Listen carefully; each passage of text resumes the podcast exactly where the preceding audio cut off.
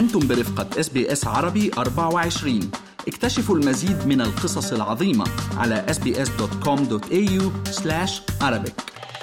مع بداية العام 2023 دخلت حزمة من التغييرات حيز التنفيذ في قطاعات ومجالات متعددة في البلاد. فلنبدأ مستمعينا بأهم المستجدات على قطاع الضمانات الاجتماعية. فابتداء من الأول من يناير كانون الثاني سيحصل حوالي مليون أسترالي من متلقي مدفوعات سنترلينك على زيادة في مدفوعاتهم بمقدار 20 دولارا في الأسبوع وهذه زيادة بنسبة 6% هذا يعني مستمعينا أن علاوة الشباب قد ارتفعت بما يتراوح ما بين 19.10 دولارات و 41.40 دولارا لكل أسبوعين. في حين ستزداد دفعة الطلاب أو الأو ستدي بين 32.40 دولارا أو 41.40 دولارا في الأسبوعين. ويمكن للأشخاص الحاصلين على معاش دعم الإعاقة الذين تقل أعمارهم عن الحادية والعشرين وليس لديهم أطفال أن يحصلوا أيضا على ما بين 27.40 دولارا وال 40.70 دولارا لكل أسبوعين.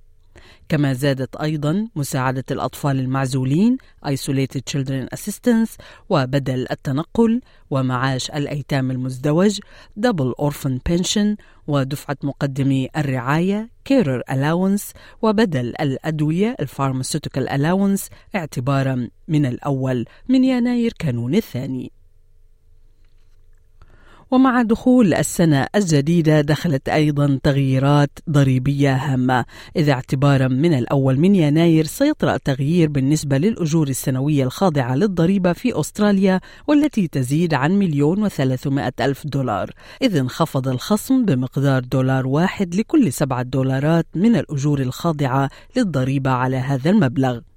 في الوقت نفسه سينخفض الخصم إلى الصفر عندما يصل الراتب الأسترالي الخاضع للضريبة إلى 10 مليون و400 ألف دولار. من المهم ملاحظة أنه ونظرا لأن التغيير سيدخل حيز التنفيذ خلال السنة المالية فقد تعتمد مبالغ الخصم السنوية والنهائية على حسابين مختلفين للخصم للسنة المالية المنتهية في الثلاثين من يونيو حزيران 2023 أيضا مع بداية العام الجديد مستمعينا سيدفع الأستراليون ما يصل إلى 30% أقل مقابل الأدوية الموصوفة في برنامج الإعانات الصيدلانية أو ال PBS هذه هي المرة الأولى منذ 75 عاما التي ينخفض فيها سقف برنامج ال PBS ووفقا للحكومة الأسترالية فإن التغيير سيساعد في تخفيف ضغوط تكلفة المعيشة على الأستراليين الذين يعانون حاليا من التضخم وارتفاع الأسعار. وإذا انتقلنا وإياكم مستمعينا إلى مراكز رعاية الأطفال فإنه ابتداء من هذا العام ستبدأ الحكومة حملة على أنواع الحوافز التي تقدمها مراكز رعاية الأطفال من أجل جذب الأهالي لتسجيل أطفالهم.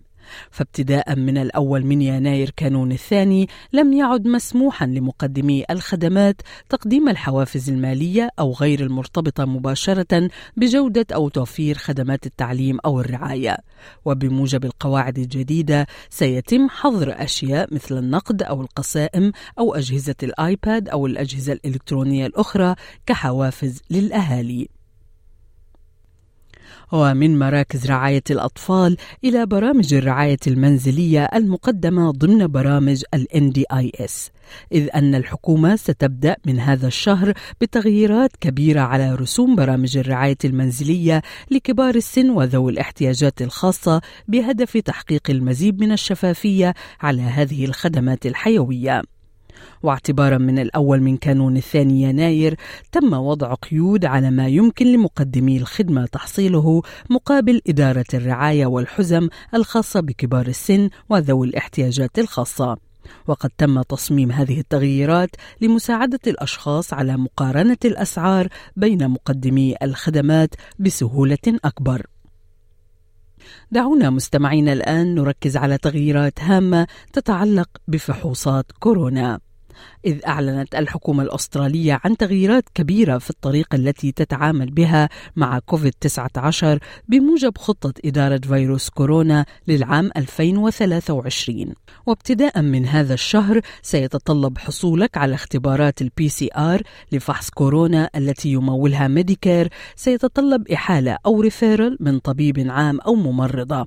ولكن ستظل عيادات ال PCR التي تديرها الولايات والأقاليم قادرة على استقبال الأفراد دون هذه الإحالات أو ال referrals مع قيام الحكومة الفيدرالية بتمديد ترتيبات التمويل المشترك مع الولايات التي ترغب في الاستمرار. وسيتم إعطاء الأولوية لاختبارات ال PCR للأشخاص المعرضين لمخاطر عالية للإصابة. وستنفق الحكومة مليونين وثمانمائة ألف دولار على الخطة الوطنية للعام 2023 ننتقل وإياكم مستمعينا إلى قطاع هام وهو قطاع التعليم بشقيه الفني والجامعي.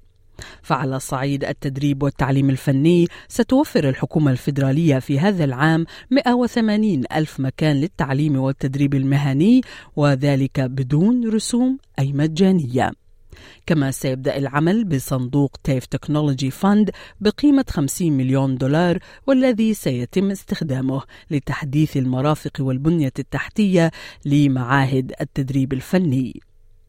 كما سيحصل عشرة آلاف متدرب على ما يصل إلى عشرة آلاف دولار للشخص ضمن برنامج تدريبي جديد لتوفير الأيدي العاملة في مجال الطاقة النظيفة. وعلى صعيد التعليم الجامعي سيتم توفير 20 ألف مكان إضافي مدعوم من الكومنولث ومتاح للطلاب من أسر ذات مستوى اجتماعي واقتصادي منخفض. وكذلك للطلاب من أقاليم أستراليا والسكان الأصليين الأستراليين والأستراليين من ذوي الاحتياجات الخاصة وأيضا المواطنين الذين هم أول من دخل في أسرهم إلى الجامعة. وعلى صعيد قطاع الإسكان مستمعينا سيدخل حيز التنفيذ في هذا الشهر العقوبات المتضاعفة المفروضة على المستثمرين الأجانب الذين يخالفون قوانين العقارات السكنية. كما سيتم منح المتقاعدين مزيدا من الوقت لشراء أو بناء أو إصلاح أو تجديد منزل جديد لهم دون القلق بشأن التأثير على مدفوعات معاشاتهم التقاعدية. وأخيرا بالنسبة لأصحاب الأعمال الصغيرة سيتم تخصيص 15 مليون دولار و100 ألف لأصحاب الأعمال الصغيرة من أجل الحصول على دعم مجاني للصحة العقلية والاستشارات المالية. استمعوا إلى آخر إصدارات SBS عربي 24 على جميع منصات البودكاست. تابعوا بودكاست الهوية في موسمه الثاني. الذي يروي قصصا واقعية تعكس تحديات الانتماء التي يواجهها الشباب العربي في أستراليا.